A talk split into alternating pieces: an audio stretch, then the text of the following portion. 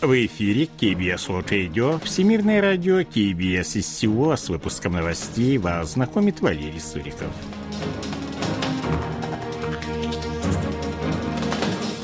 Основные темы этого выпуска. Президент Республики Корея Юн Сугёль отправился с визитом в Великобританию и Францию.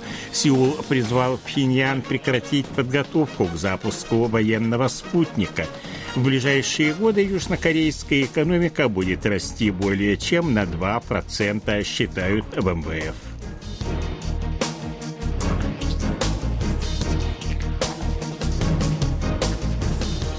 А сейчас эти другие новости более подробно.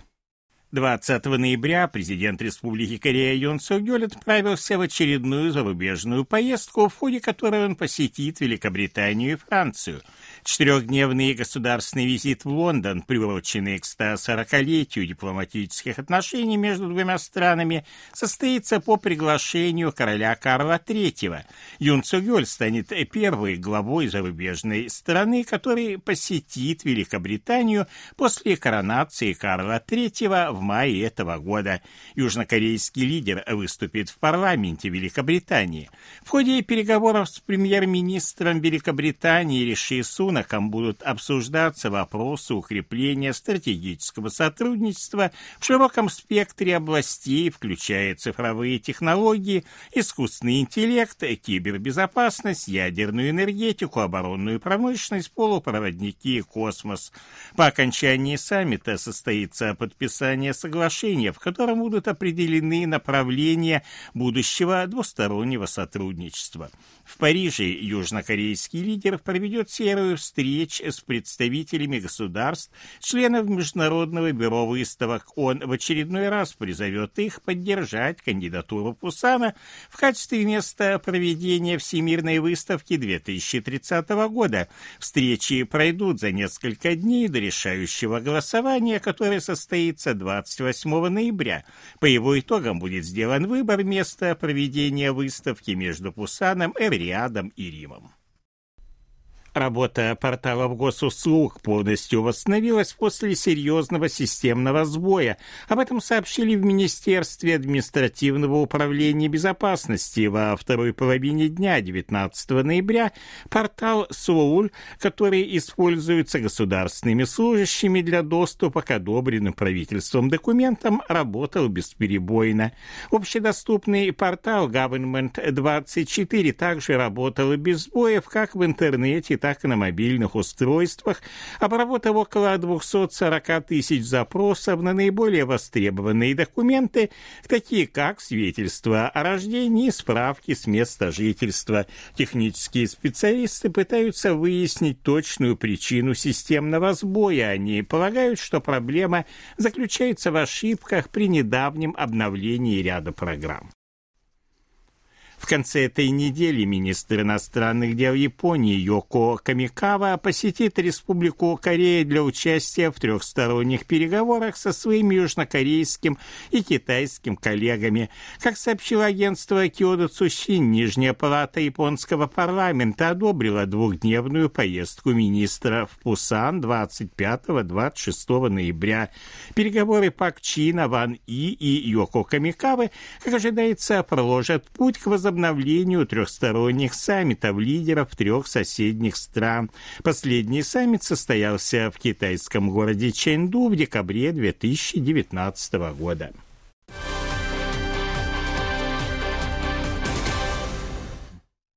Южнокорейские военные призывают Северную Корею немедленно прекратить подготовку к запуску военного разведывательного спутника. Если же подготовка продолжится, будут приняты необходимые меры для защиты жизни и безопасности южнокорейцев.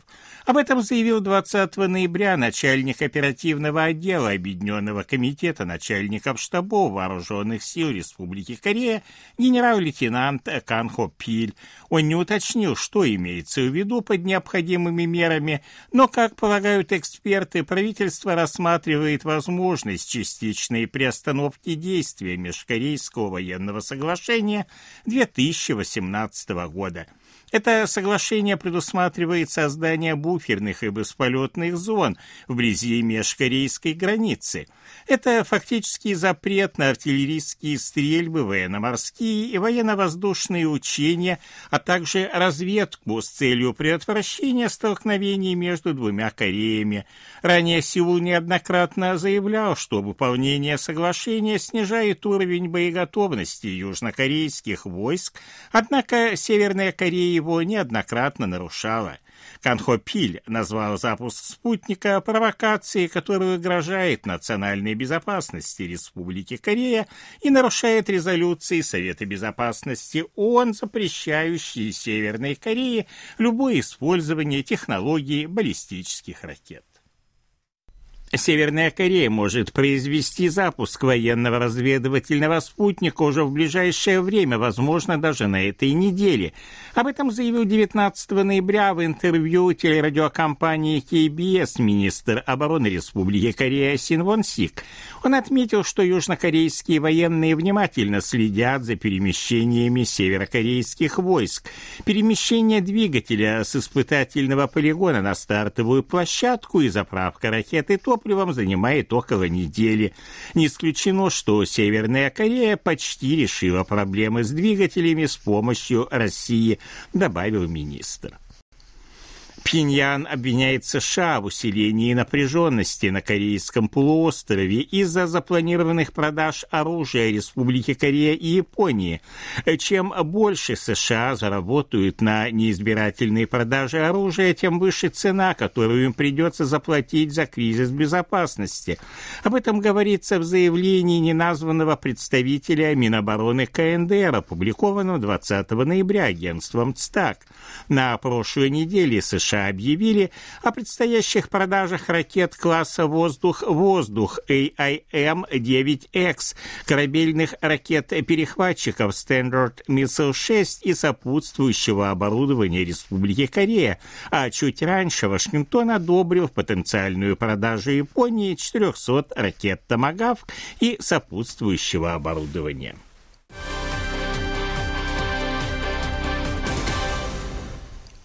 В период с 2024 по 2028 год южнокорейская экономика будет расти в диапазоне от 2,1 до 2,3% в год. Об этом говорится в отчете Международного валютного фонда, опубликованном 19 ноября. Рост южнокорейской экономики составит в этом году 1,4, в 2024 2,2, в 2025 2,3, а в 2026-2027 годах 2,2%. Прогнозы могут быть скорректированы, поскольку они не учитывают факторы, связанные с восстановлением экономики Китая, говорится в отчете. По данным Национального статуправления, опубликованным 20 ноября, рост потребительских цен составил в третьем квартале в 17 крупных городах и провинциях Республики Корея в среднем 3,1% в годовом исчислении. Это на 0,1% меньше, чем во втором квартале. Самый высокий рост цен отмечен в Сеуле 3,7% за счет роста стоимости коммунальных услуг и питания вне дома. На втором месте Ульсан 3,4, на третьем Пусан 3,3%.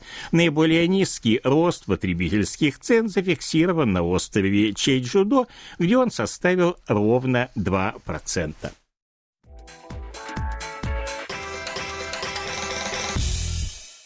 О ситуации на бирже, валютном курсе и погоде – Главный индекс корейской биржи Коспи по итогам торгов 2491,20 пункта. Индекс биржи высокотехнологичных компаний Косдак 813,8 пункта. Валютные курсы следующие 1291 вон за доллар, 1408 вон за евро. В Сеуле переменная облачность, температура воздуха ночью до плюс 1, днем довольно тепло до плюс 11 градусов. Это были новости из Сеула.